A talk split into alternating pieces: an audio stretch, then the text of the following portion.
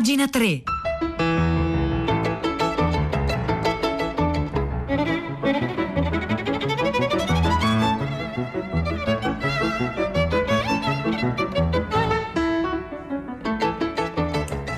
Le 9, 1 minuto e 53 secondi, oggi è lunedì 9 agosto 2021. Buongiorno a tutti da Silvia Bencivelli, ancora al microfono di pagina 3.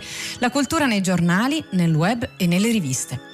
Oggi cominciamo la puntata leggendo Robinson, l'inserto, l'inserto, culturale di Repubblica che è in edicola questa settimana, che ricorda Federico Zeri. Federico Zeri, storico dell'arte, critico d'arte tra i più famosi in Italia e all'estero, di cui il 12 di agosto si sarebbero festeggiati i 100 anni.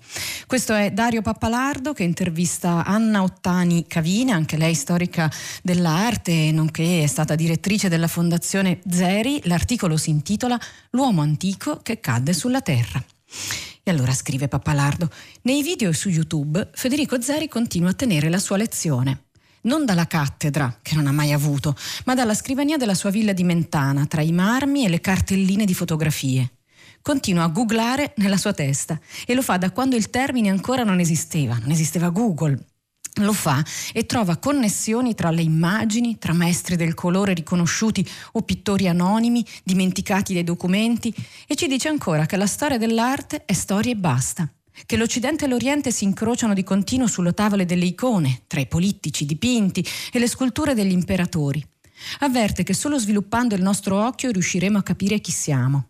Zeri, appunto, avrebbe compiuto 100 anni il 12 agosto e di lui resta un archivio strepitoso, un internet antelitteram, che era già nella sua mente e che oggi è oggetto delle ricerche di studiosi appassionati mo- nel mondo.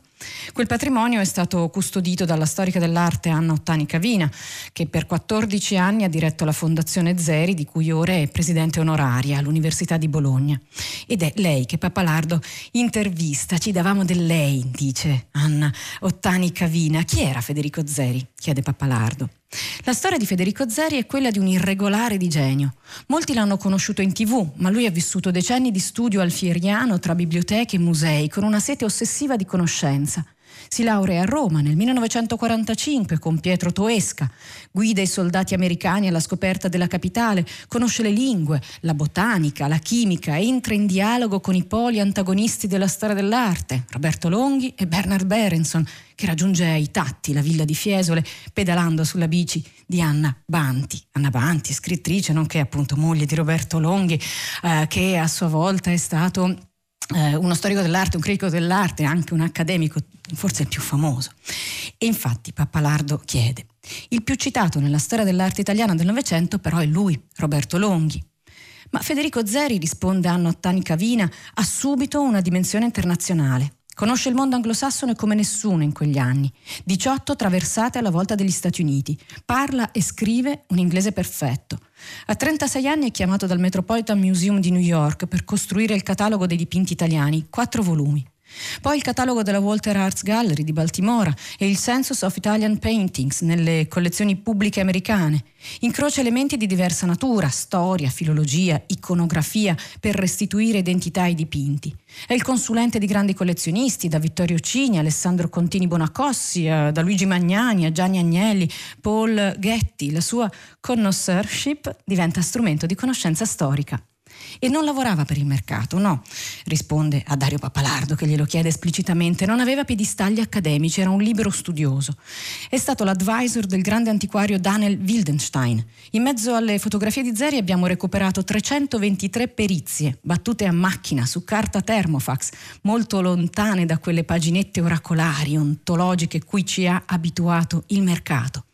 Ogni perizia di Zeri, 3-4 pagine, ha la densità di un saggio Zeri sposta l'attribuzione e la data, decifra la scritta, individua l'emblema araldico, coglie gli indizi più labili e nascosti.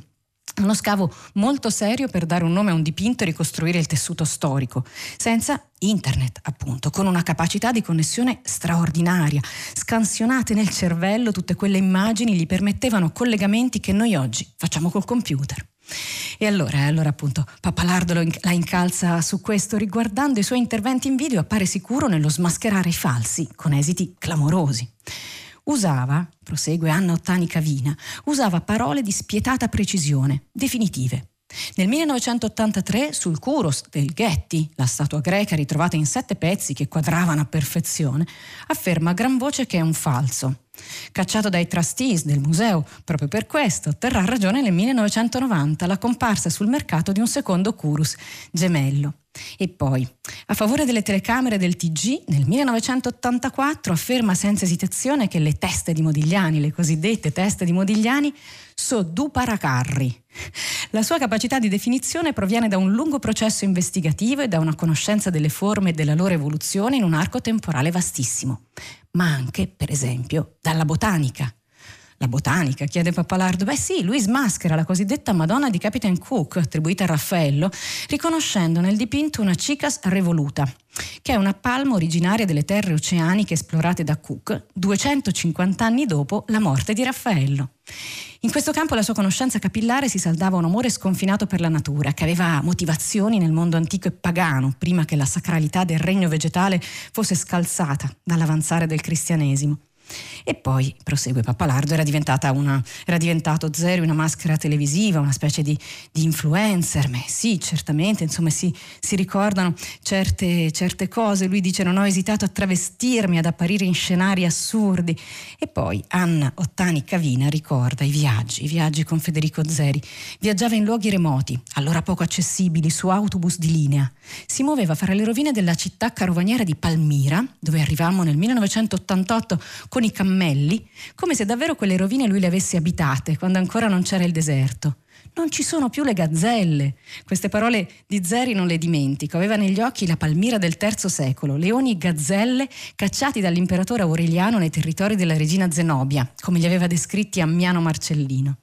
E poi sì, si lanciava in territori estremi per l'epoca, ma Ricordano, ricordano, Pappalardi e Anno Tani Cavina qui su Repubblica, su Robinson che trovate in edicola questa settimana, non, non ebbe mai una cattedra in Italia, eh, lasciò però tutto l'archivio all'Università di Bologna. E allora il ricordo di Anno Tani Cavina è, è, è questo. Eh, Zeri ha sempre des- desiderato di restare nella memoria. Aveva contattato anche il Getty, eh, scusatemi, il Getty Research Institute. Poi in quell'ultimo suo anno, nel 1998, succedono molte cose. Propongo al rettore dell'Università di Bologna, Fabio Roversi Monaco, di conferirgli la laurea honoris causa. È il 6 febbraio. Chiedo a Umberto Eco, Pier Rosenberg e Alberto Albasino, che proprio quel giorno esce con noi con un articolo su Repubblica, di essere con noi accanto a Zeri. Ma fino all'ultimo Zeri non arriva. L'aula absidale intanto è stracolma e si decide di passare nell'aula magna.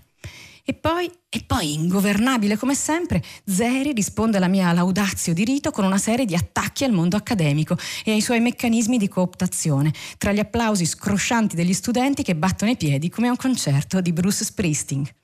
E eh, poi dopo Anna Ottani Cavina ricorda Dario Papalardo qui su Robinson la ultima volta che, che, ha visto Zeri appunto e poi tutto il lascito all'Università di Bologna e la nascita di questa fondazione Zeri che adesso ha una sede magnifica ed è, eh, ha un repertorio di pittura italiana che viene frequentato da storici, letterati, antropologi, gente insomma da, da tutto il mondo che ha come riferimento questo importantissimo archivio, questo articolo che ho dovuto tagliare molto lungo e molto divertente, racconta la storia storia di Federico Zeri, dalle parole di Anno Ottani Cavina, le ha raccolte Dario Pappalardo. L'articolo si intitola L'uomo antico che cadde sulla terra.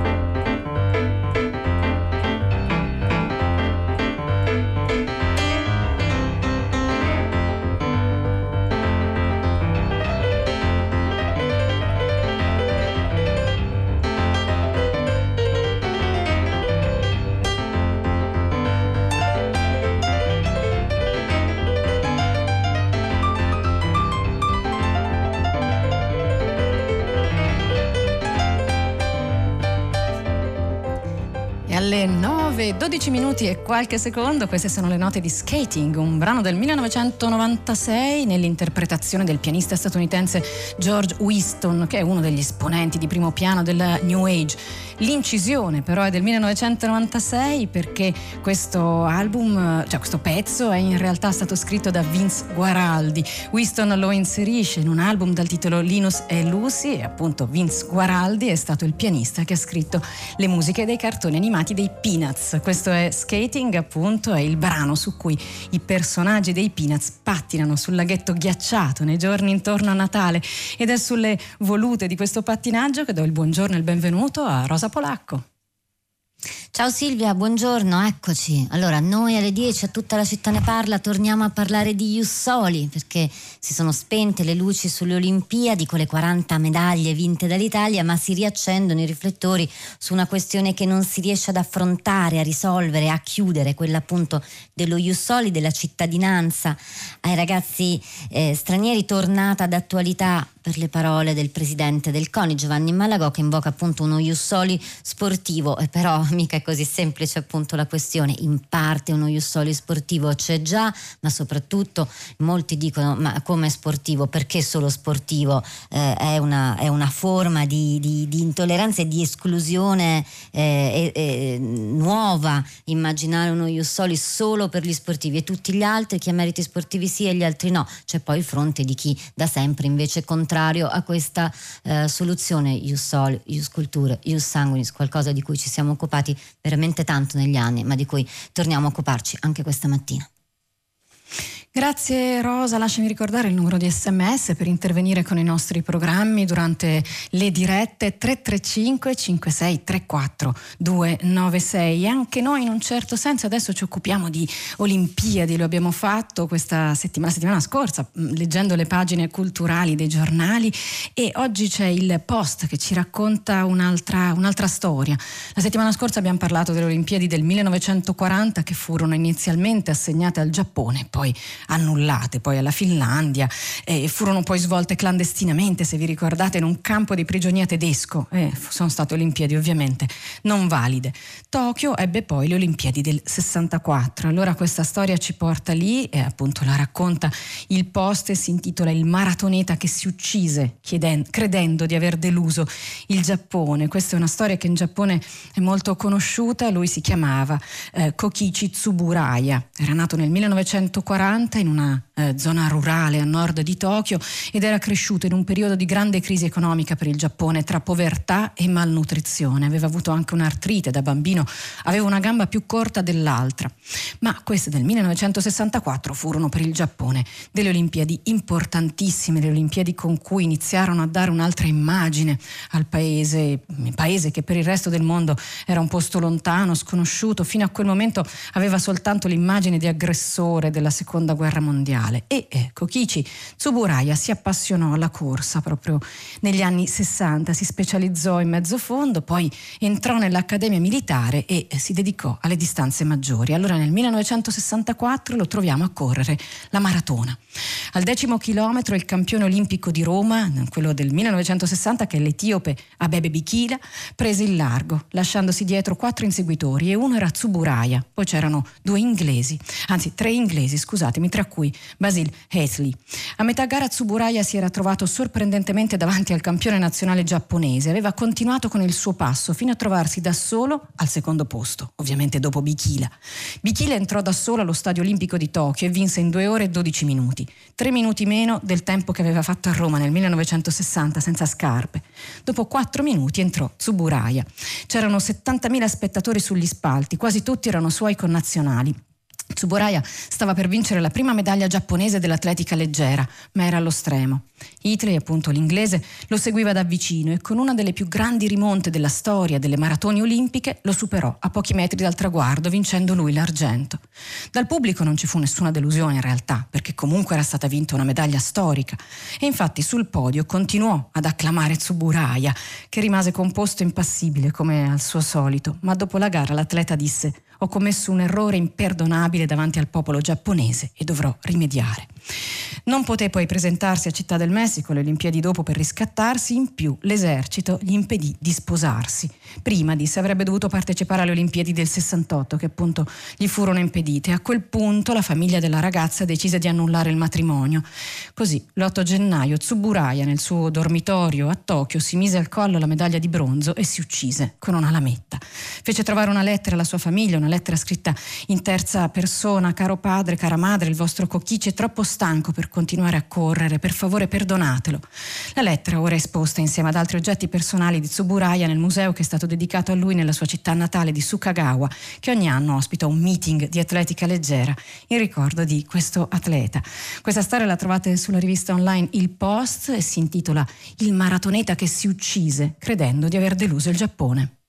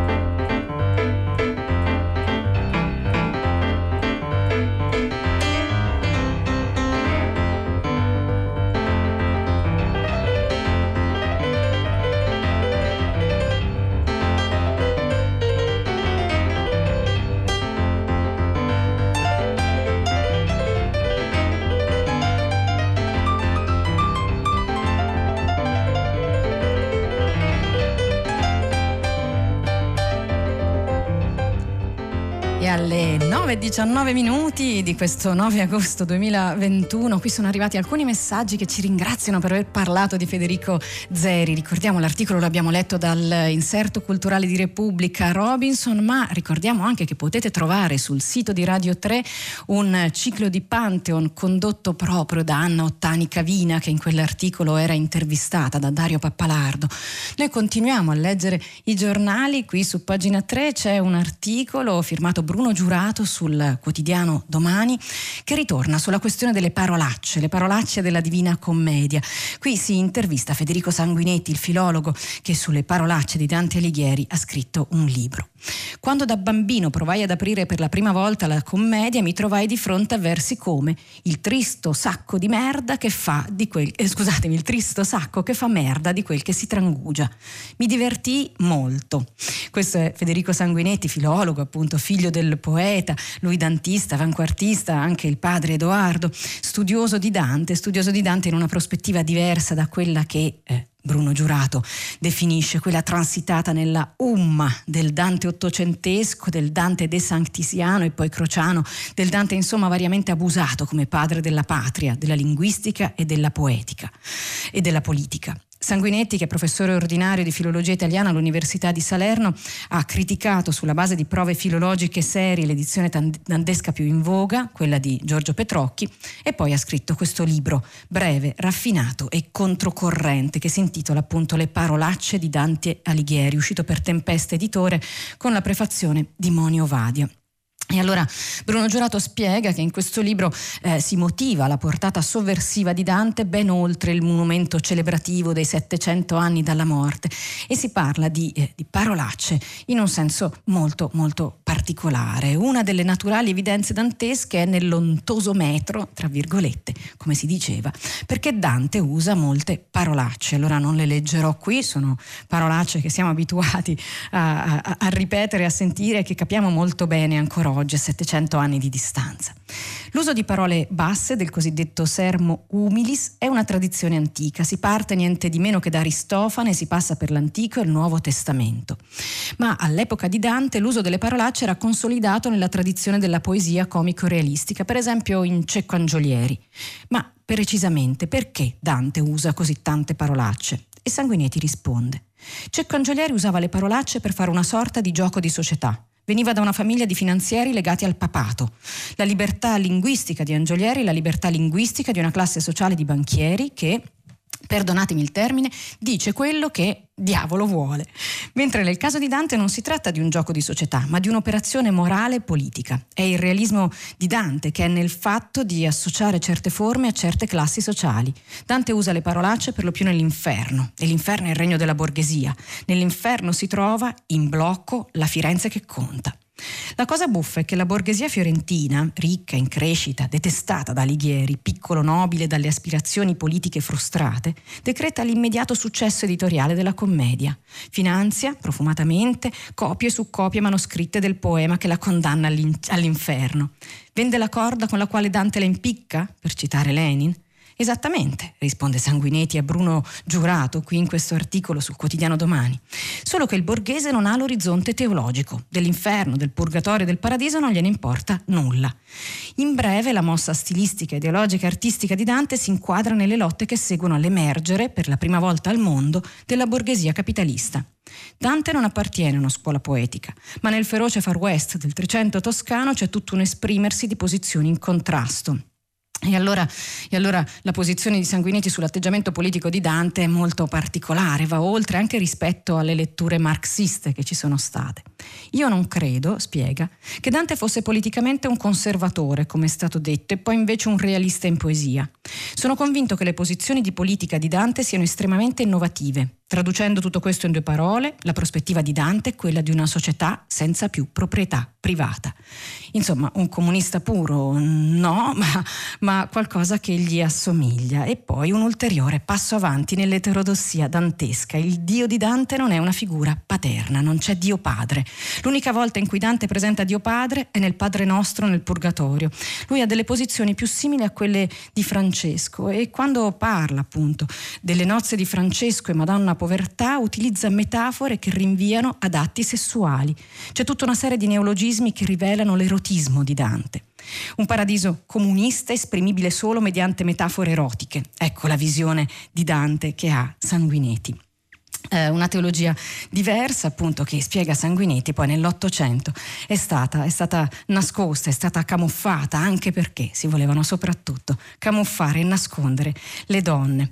E allora di un grande poeta non si può accettare un verso sì e dieci no conclude Sanguinetti in questa intervista che trovate sul quotidiano eh, domani firmato da Bruno Giurato.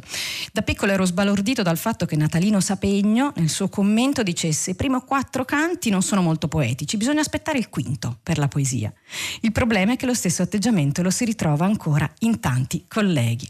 E allora questo invito a rileggere Dante, Dante e le sue parolacce lo trovate sul quotidiano domani, lo firma Bruno Giurato che ha intervistato Federico Sanguinetti e si intitola Le parolacce parolacce che ho imparato leggendo la Divina Commedia.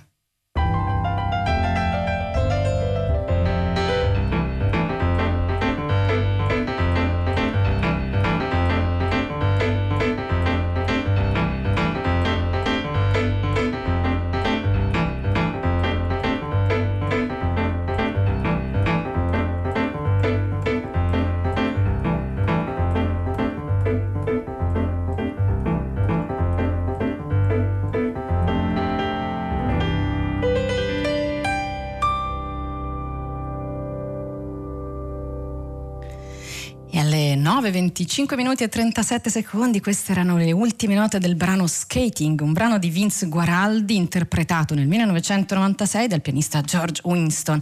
Ed è sulle note di questo skating che do il buongiorno a Valentina Losurdo che è già pronta a prendere il microfono subito dopo di noi. Un ultimo articolo che vi vogliamo però segnalare oggi viene dal Fatto Quotidiano, lo firma Leonardo Cohen e ci ricorda che il 13 agosto di eh, 50 anni fa, anzi 60 anni fa, perdonatemi, eh, fu costruito il muro di Berlino, il muro, la pietra della grande paura di Mauer. Il 13 agosto saranno giusto 60 anni da quando si cominciò a costruirlo e quasi 32 da quando venne abbattuto il 9 novembre del 1989. Un sisma repentino, il simbolo della guerra fredda, cancellato all'improvviso come fu improvvisa e inaspettata la sua creazione. Uh, in entrambi i casi pensammo di essere alla fine della storia, scrive Leonardo Cohen qui sul Fatto Quotidiano e poi racconta come erano andate le cose.